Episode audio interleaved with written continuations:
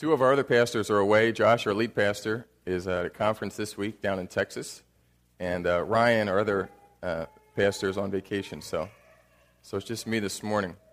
Um, it's interesting if you've ever taught the Bible, whether something formal like this or or not, something in a upstairs with the kids or wherever. If you're talking with your neighbor about Christ or uh, in whatever context you're in, sometimes when you get up to teach, it feels like powerful. Like sometimes you can almost feel uh, God speaking through you, and um, and then other times it just feels like weakness.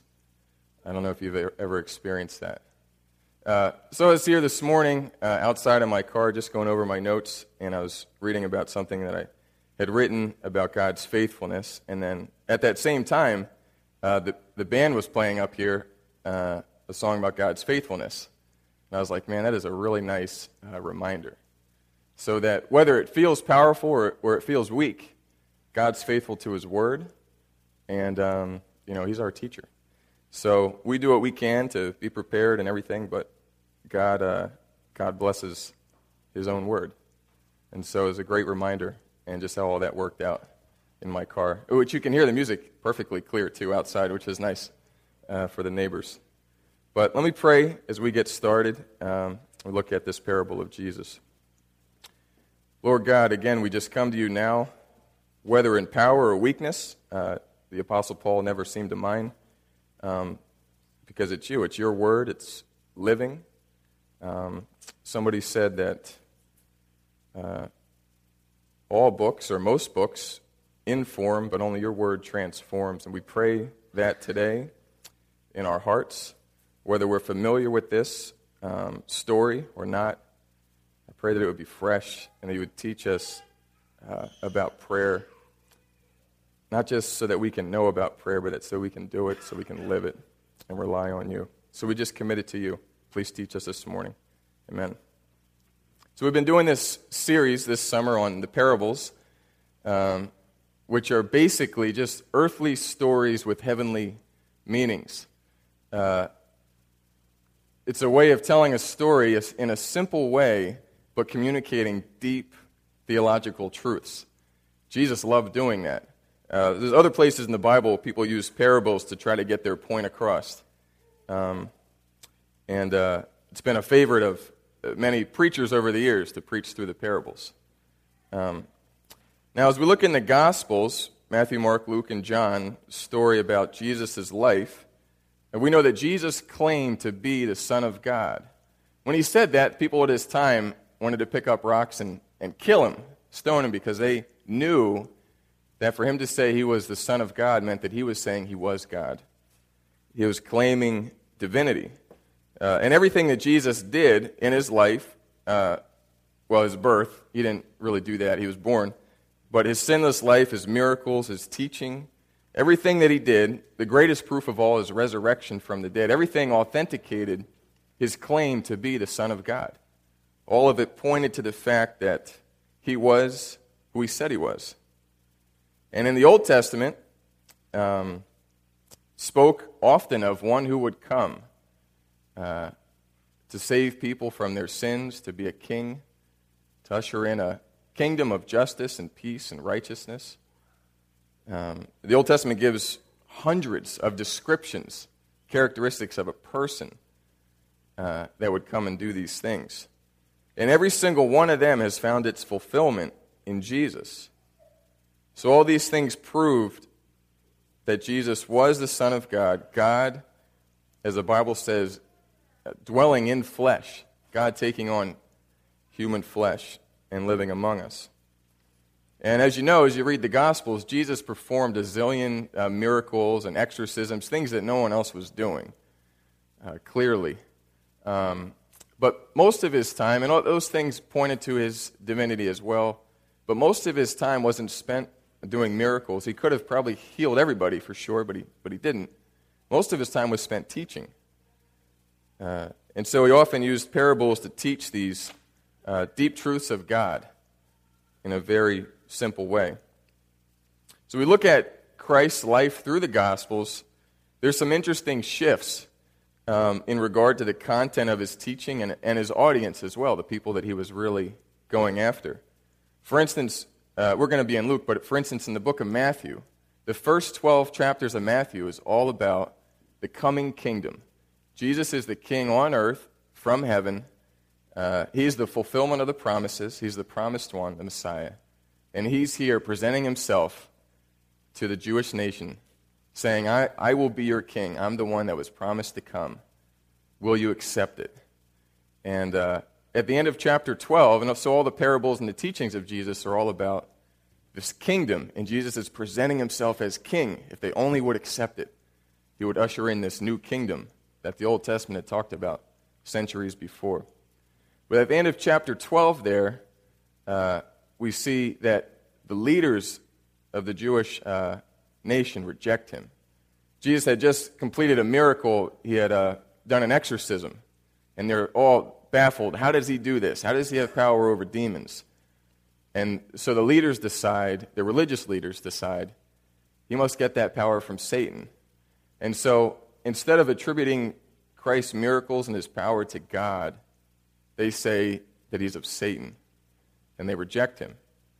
Later on in his life, we see that the nation as a whole, just the regular people like us, they rejected him as well before Pilate. And they said, Crucify him. Crucify him. So at 12, Matthew 12, there's a real shift where Jesus had been presenting himself as king to establish this kingdom that God had promised. And but because the leaders rejected him, because the people ended up rejecting him, uh, the kingdom, kingdom gets postponed. Not withdrawn completely, but delayed. And so what happens in 12, in Matthew 12 to the end, Jesus uh, is not so much interested in going to the masses of people. He now turns his attention mostly to the disciples to really teach and instruct them about this interim period of time that they were not expecting. They were expecting the kingdom of God to come. They knew Jesus was the king, he was going to do it. And then all of a sudden, they put the brakes on, and they weren't expecting that. So Jesus begins to direct his attention towards the disciples about this interim period of time uh, that the Old Testament hints at, but they, they didn't see it coming. And he wanted to teach them how they should live and what they should expect, and to give them signs of what um, of his second coming to earth. Now, earlier on in Matthew 6, Jesus had instructed them how to pray. Remember, they said, Jesus, how should we pray? So he gives them the Lord's Prayer. Our Father who art in heaven. If you've been to Catholic church like I have, you know this by heart. Uh, thy kingdom come, thy will, by, will be done on earth as it is in heaven. So they've been praying this, and then they find out that this kingdom that they've been praying for, that Jesus taught them to pray for, that they've been, been anticipating for generations, is now not going to come. It's been delayed. And what we find is that as we turn to the book of Luke, uh, the end of Luke chapter 17, Jesus talks about the very end of this delayed period of time and what things will be like on earth. Uh, really bad. In chapter 18, uh, he's talking to the same uh, people, his, uh, the same, uh, his disciples, the same audience. And he's really instructing them because the kingdom of God was delayed, how should they live? Should they continue to pray for the kingdom? Uh, you know, what does God expect from them?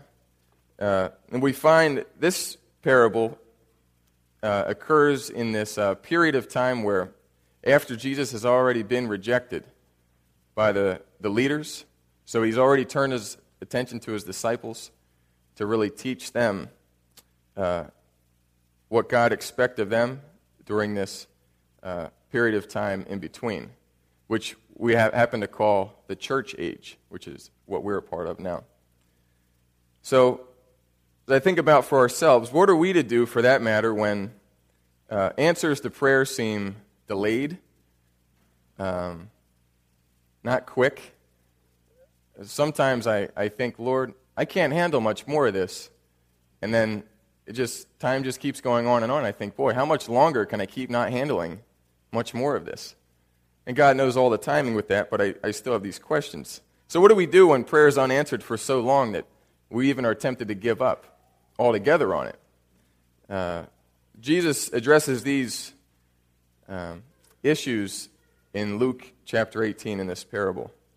And he really teaches that even though they, they didn't get what they wanted, this kingdom that they were so excited for is postponed, and Jesus began to teach them that they wouldn't even see it in their day. And still, it's been two, uh, like close to 2,000 years, and the Jews are still waiting for it, and we're still waiting for it. But Jesus says they're to per- persist in prayer because God hears their prayer and He will grant their request. So if you're not already there, uh, you can turn in your Bibles to Luke 18, going to be in verses 1 to 8. It's page 570 in the white and blue um, Pew Bibles. If you have a black one, you're on your own. Uh, I didn't look that up, but um, Jesus lays out his point very clear in the first verse of this parable. Luke 18 1. And it says, And he told them a parable to the effect that they ought always to pray and not lose heart. So sometimes Jesus gives a parable and he doesn't explain it. And it's kind of can be confusing. What does he mean by that? Uh, puzzles people, but it's nice when Jesus gives the explanation for it, as he does elsewhere. And he, the point of this is to pray and to not lose heart. It's really a general principle for all of us, whether the disciples or whether we're disciples now, I mean, disciples back then or today, that we would always pray and not lose heart. Uh, elsewhere, the Bible talks about praying without ceasing. Um, so, uh, not in the sense of that you pray and you just never stop for your whole life, but that at all times, in all situations, that you make your requests known to God that we would never stop, uh, that we'd always be in an attitude of prayer, uh, regularly going to the Father with our requests. So we're always to pray at all times, whatever the circumstances are, in any difficulty, no matter how um, overwhelming life may be or seem at the time. Uh, even if an answer is slow in coming, or maybe been praying for years and hasn't come yet. And Jesus teaches that we're to continue to pray. Even when praying can weary us because we're not getting the answer that we hope to get. Uh, I don't know if you've felt that way before, but uh, praying can be hard work, even though it's just talking to God. It's, just, it's spiritual work. And uh, to pray long and hard um, can weary uh, a person. Jesus is saying, don't be. Don't lose heart. Always pray. So it's interesting, I find interesting that Jesus says to always pray and to not lose heart. Him saying that kind of indicates to me that we tend to lose heart when we pray, when prayers are unanswered. Uh, I know that's my experience. I find myself, as I was thinking back, um, I find myself generally pretty eager to pray, especially for things that are super important. And I can, I can look back and say, oh, I prayed for that for a long time, like a couple months or whatever, pretty regularly. And then after a while, it just kind of fizzles out. Uh, probably for a lot of reasons. But I find myself um, giving up on prayer sometimes for certain things or certain people or events or things like that. Uh, so I can see where I've grown weary. Um, maybe not completely, but in terms of consistent, expectant, like hopeful prayer, that prayer that you have in the beginning when you're praying for something, very important. And you're expecting God to answer it. And after a while, I find myself uh, losing some of that expectation. And I, I grow weary. So the disciples might grow weary. Uh, praying for the coming of the Lord. He had told them to pray for that in Matthew 6, and now he's saying it's not, not even going to come. You guys aren't going to see it. It'll come, but not in your generation. But he still wants them to pray, even during this long period, even when it seems that because of the delay in this kingdom, uh, maybe they would start to think, boy, is it even going to come at all? And I wonder today, um, even for people. So it's been 2,000 years, and as Christians, are waiting for Christ's second coming. His second coming is, marks the inauguration of this kingdom of God on earth that was promised to the Jews. So we're expecting and anticipating the second coming that we read about in the Bible. Uh, it's been 2,000 years. Uh, some may wonder, is he even going to return at all? Uh, you may have seen, I suspect you've seen, C.S. Lewis's The Lion, the Witch, and the Wardrobe, or, or read the books. I have one fan back there. Um, but in the land of Narnia, there had been uh, terrible darkness and cold for a very long time. Remember, they step through the wardrobe and it's all snowy? Kind of looks like Massachusetts in the winter. Um, but when the creatures of Narnia get word that Aslan is coming, uh, some believe it, some are excited, and they're spreading the word Aslan's coming, Aslan's coming. And others, they don't buy it. Uh, he's been gone for so long that many of the creatures doubted whether he would return at all. Uh, and when we lose heart and become weary in prayer because of delayed answers or unanswers, unanswered prayer, what often follows is a lack of prayer. Uh, when the thing prayed for is not on the horizon, just prone to give up altogether. So we may question whether God's interested in us. Is he hearing us? Is he good? He's made promises to answer prayer? Is he going to fulfill those promises? You begin to question the character of God when uh, we don't get what we want. So Jesus tells them this parable, verses 2 and 3.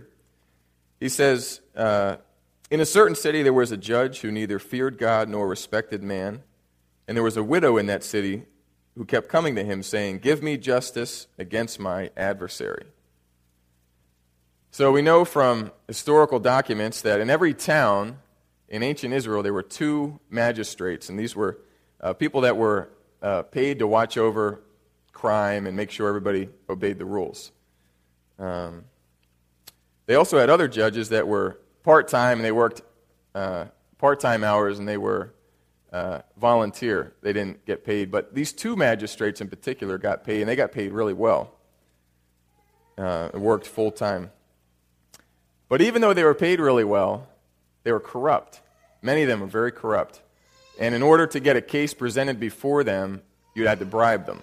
Even though they're taking this huge salary, uh, they worked off of bribes. Interesting that uh, the Jews had a joke for them that their title was prohibition judges or punishment judges, depending. And the word is uh, gezerot. But the Jews called them the gezalot judges, uh, which meant robbers robber judges. So change the letter.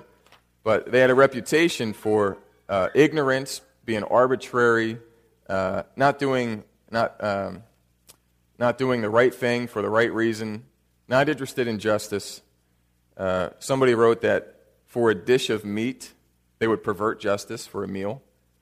Um, so these are the kind of things that characterized these judges, this type of judge.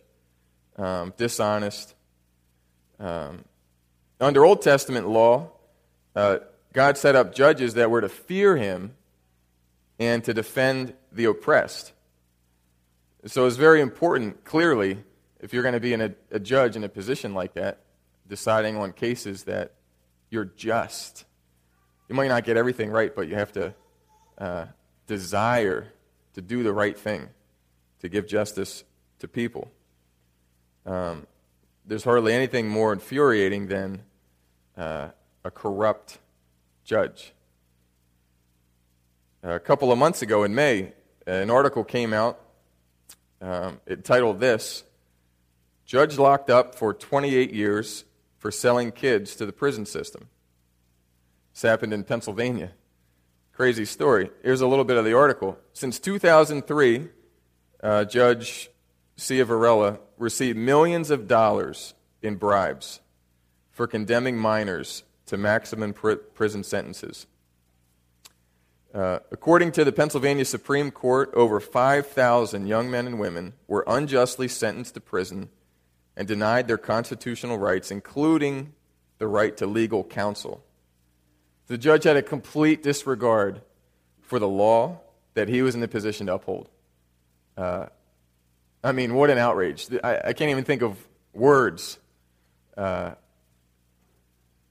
to capture the emotion that the parents and, and the children that were uh, unjustly condemned over those uh, was an eight year period of time.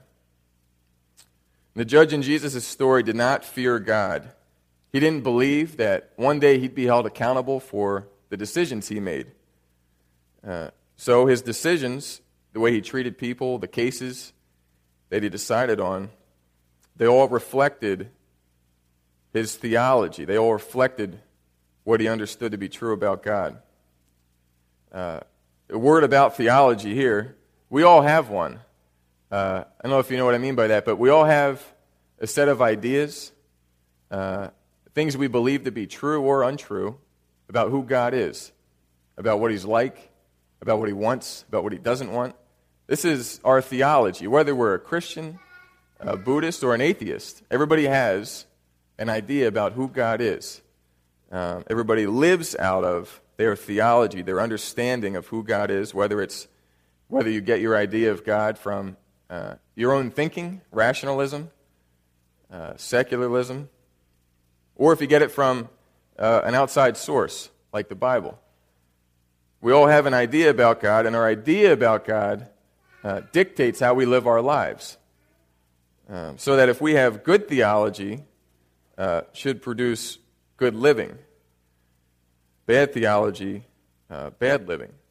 And those who reject God as creator uh, don't see him as a judge, as someone that we'll have to um, be accountable to.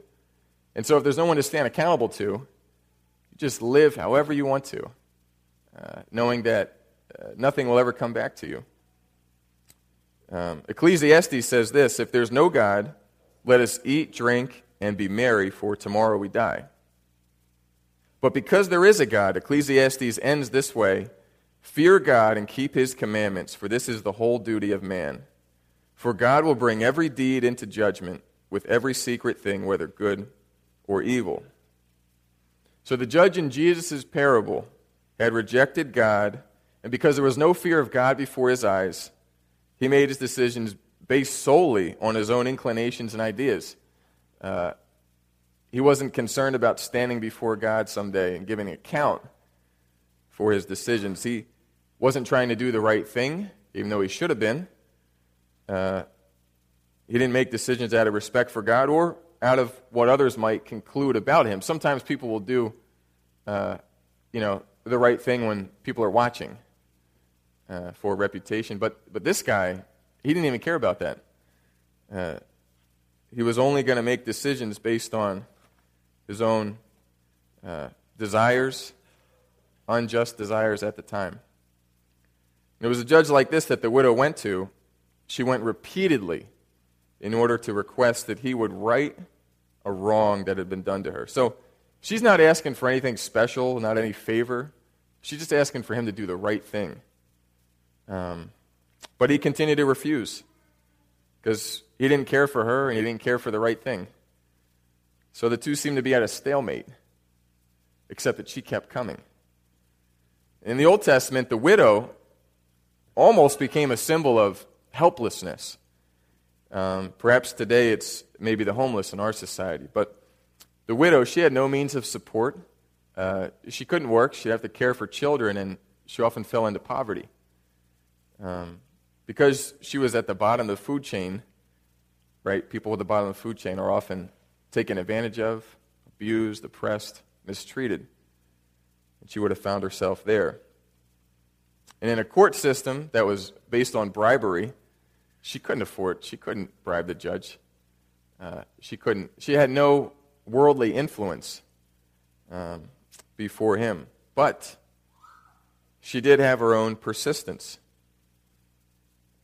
And it says in verse 4 and 5 For a while he refused, but afterward he said to himself, Though I neither fear God nor respect man, yet because this widow keeps bothering me, I will give her justice so that she will not beat me down by her continual coming. So she uses the one thing that she has, her persistence. Uh, her own persistence eventually wore this wicked judge down. Uh, the expression to wear down. Um, I used a couple versions, so I'll make sure. Oh, beat me down. Yeah, the expression to beat down, uh, literally in the Greek, it means to give me a black eye. So uh, clearly, an, an, expression. She wasn't literally going to run up there and, and sock him, but um, uh, he was getting wearied of get, getting beaten down. That this woman, by her persistence, would give him a black eye.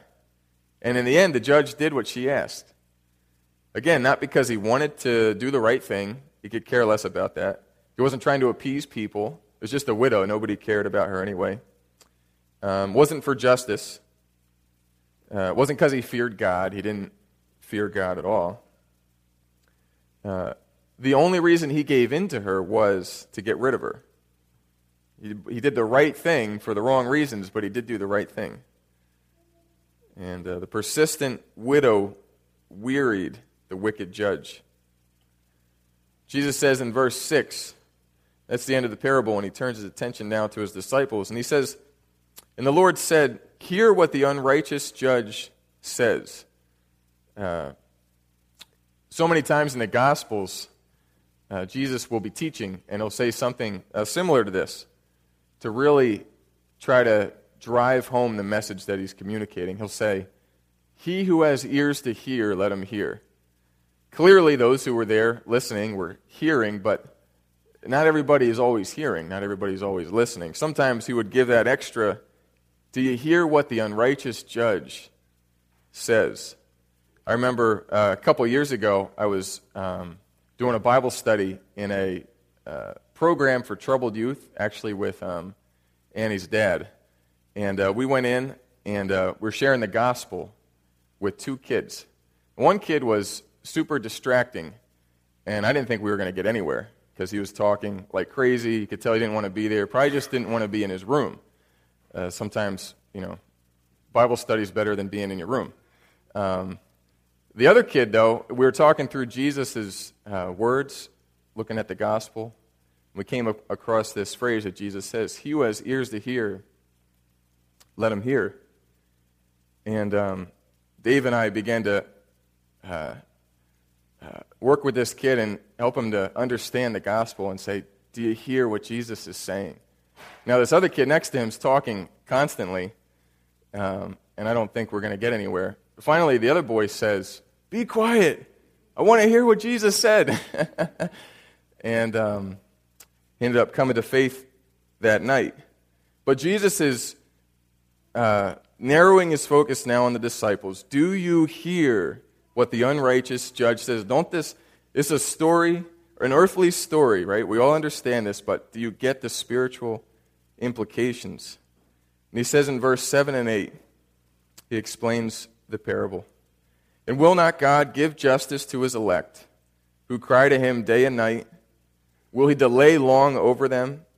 I tell you, he will give justice to them speedily so that if an unjust, unresponsive, unrighteous judge could be moved to act by a persistent widow on the bottom of the food chain, certainly God, who is just, who is responsive, who's righteous, who's loving, who's called us, who loves to answer prayer, certainly this God will respond to the persistent prayer of his own children. So if a wicked man will sometimes do good the, from the wrong motives, how much more will God do the right thing for the right reason and vindicate his own people? Jesus says that the elect cry out to God day and night. They pray with unwearied persistence. Sometimes I find myself becoming wearied uh, in prayer over things. They realize, though, that their need is great. They recognize that there's no other solution than to present their request to God. They know that God is the only one that can act on their behalf, that He's their one hope for justice, for righteousness. And while waiting for answers to prayer may lead us to grow weary, grow tired, to question all these things where's God? And sometimes it feels like the prayers don't even get through the ceiling. Um, we may be tempted to give up. Jesus is teaching that God will, in fact, answer, that He hears, and that when He does answer, his justice will be swift. When he does come, when Jesus returns to the earth, the second coming, his justice is going to be swift. And vindication, Jesus promises, is assured. Now, this last half of verse 8, uh, this one question drew me to this parable as I was reading through parables last week, trying to decide which one to do. Uh, I didn't read through all of them, but I'm not sure. But the ones that I read, I, I couldn't remember any others that ended with a question. And it was intriguing. And Jesus says in verse 8, after he's talked about prayer, Nevertheless, when the Son of Man comes, will he find faith on earth? So we know Jesus was there with them. We know looking back, they didn't know then, but he was going to die and be resurrected and uh, ascend to heaven. The Bible talks about Jesus returning to earth to set up this kingdom that God has promised uh, in the Old Testament and in the New. And Jesus says, When the Son of Man comes back, will he find faith on earth? And the question assumes a negative answer. It assumes that, no, uh, by and large, people will not have faith. Uh, faith will not be prevalent on earth.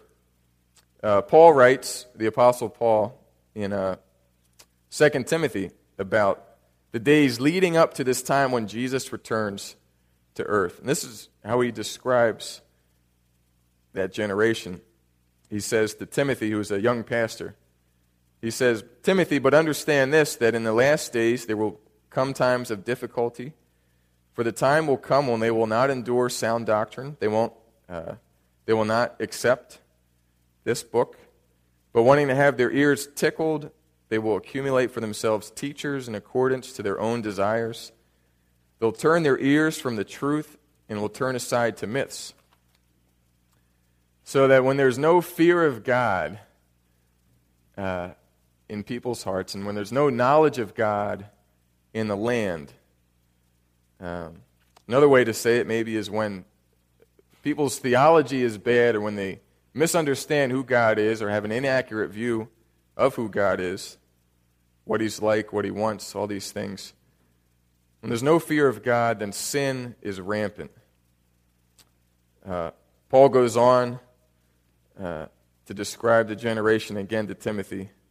People will be lovers of self, lovers of money, proud, arrogant, abusive, disobedient to their parents, ungrateful, unholy, heartless, unappeasable, slanderous, without self control, brutal, not loving that which is good, treacherous, reckless, swollen with conceit, lovers of pleasure rather than lovers of God.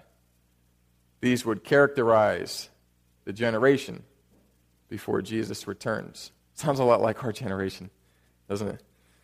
Uh, but in spite of the Lord's prediction of increasing moral decay and decreasing faith on the earth, a remnant on earth would uh, remain steadfast as they awaited Christ's second coming.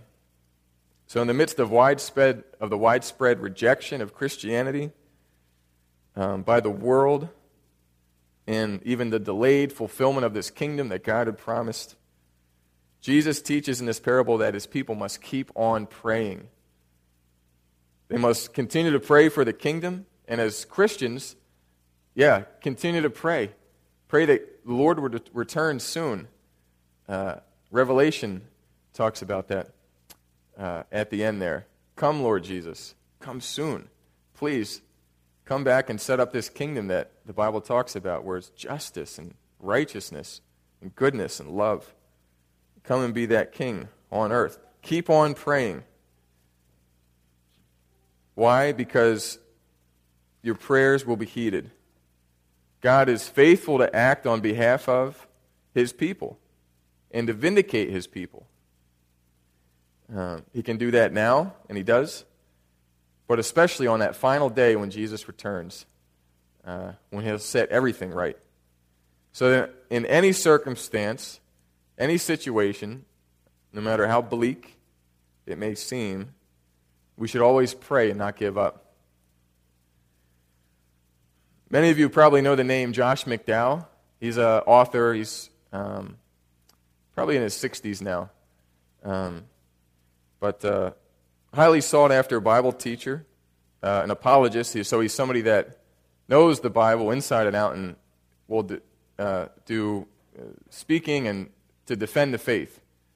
Um, when he was in college, uh, he was, you know, he, he, was like the president of his class and partier and, you know, all this stuff. At one point, he set out to disprove Christianity. So he began to study it. He was going to disprove the whole thing once and for all, as if no one had ever tried to do that before.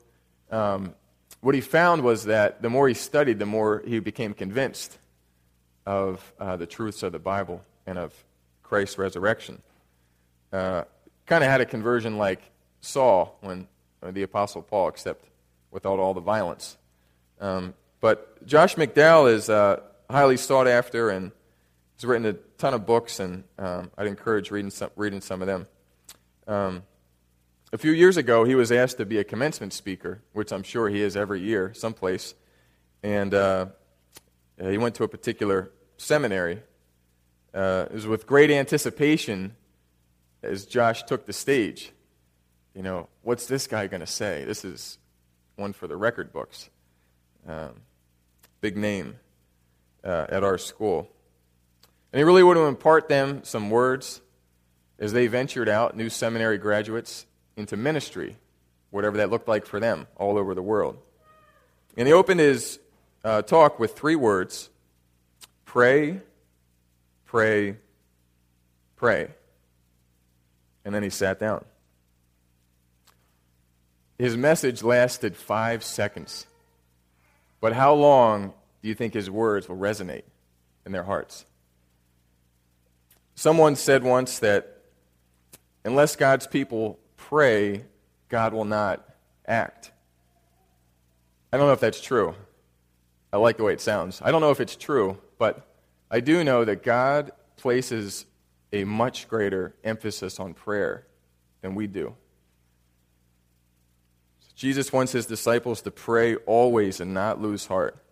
So, as we think about some practical implications, uh, I can't say it any better than the way Jesus said it. But three things. Uh, first, pray. Uh, pray when you're alone, pray with others. Families pray together. Husbands, lead your families. Pull your wife aside. Pray. Pray with your kids. Uh, encourage your kids to pray. Uh, pray for your neighbors. Pray with your neighbors. Pray for the salvation of your neighbors. Pray for uh, your own growth as a Christian. Pray. The first thing is to pray. Uh, the second thing is to pray always. Uh, pray in all circumstances, in all situations. Make your requests known to God. Pray at all times. Uh, the ancient Jews, I was reading, they would pray no more than three times a day. Uh, it's nowhere in the Bible, but they thought if they prayed more than three times a day that they would weary God as if God could be wearied um, by prayer. The opposite is true. First of all, God can't be wearied by anything. Um, and He wants us to pray. He wants us to take a posture of the heart that um, is submissive to Him and totally reliant on Him. Uh, he's delighted when our faith is resting fully on Him. So, second, pray always. And the third is to pray always and never give up. So when your prayers go unanswered, find yourself, as I do, uh, ready to throw in the towel in certain requests. Don't. Keep on praying. And when circumstances in life threaten to uh, seemingly overtake you, emotionally, spiritually, physically, all these things. Uh, you know, God doesn't promise to heal um, every sickness that we have. I wish that He did. Uh, we have to wait for the kingdom to come for that to happen. Um, but, uh, but pray for those things. Don't give up. Pray for people that are sick and that are hurting. Even though God doesn't promise that He'll answer and cure every sickness, pray for the sick, the Bible says. Um, pray for situations at work. But mostly pray for things that God uh, has revealed that He wants for you, for us. Uh, things to be holy, to be becoming more Christ like, that's more like Christ, uh, more loving towards people. Pray for the things that God wants from you. I guarantee God will answer those prayers. So pray. This message is very simple. Pray, pray always, pray always, and never give up. So let's pray.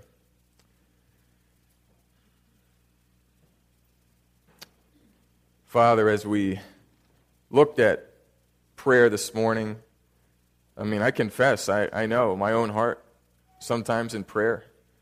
Uh, sometimes it's easier for us, God, I think, to, to go out and do things almost like a checklist. Some of us are really good at a to do list, and we feel good about getting things done. Um, and certainly, in, we need to do things, but uh, sometimes I, I think, uh, you know, uh, comes at the expense of prayer. Um, I pray that, God, you would help us to pray more, that you would uh, give us insight into uh, how you see prayer and our need for you through prayer. And uh, I pray that we would be changed, that you would help us to implement uh, praying and without losing heart, give us strength. As this song said, when I fall, fall on you. And uh, help us to trust that you're faithful to bring about uh, the things that you have promised to do. We pray it in Christ's uh, name. Amen.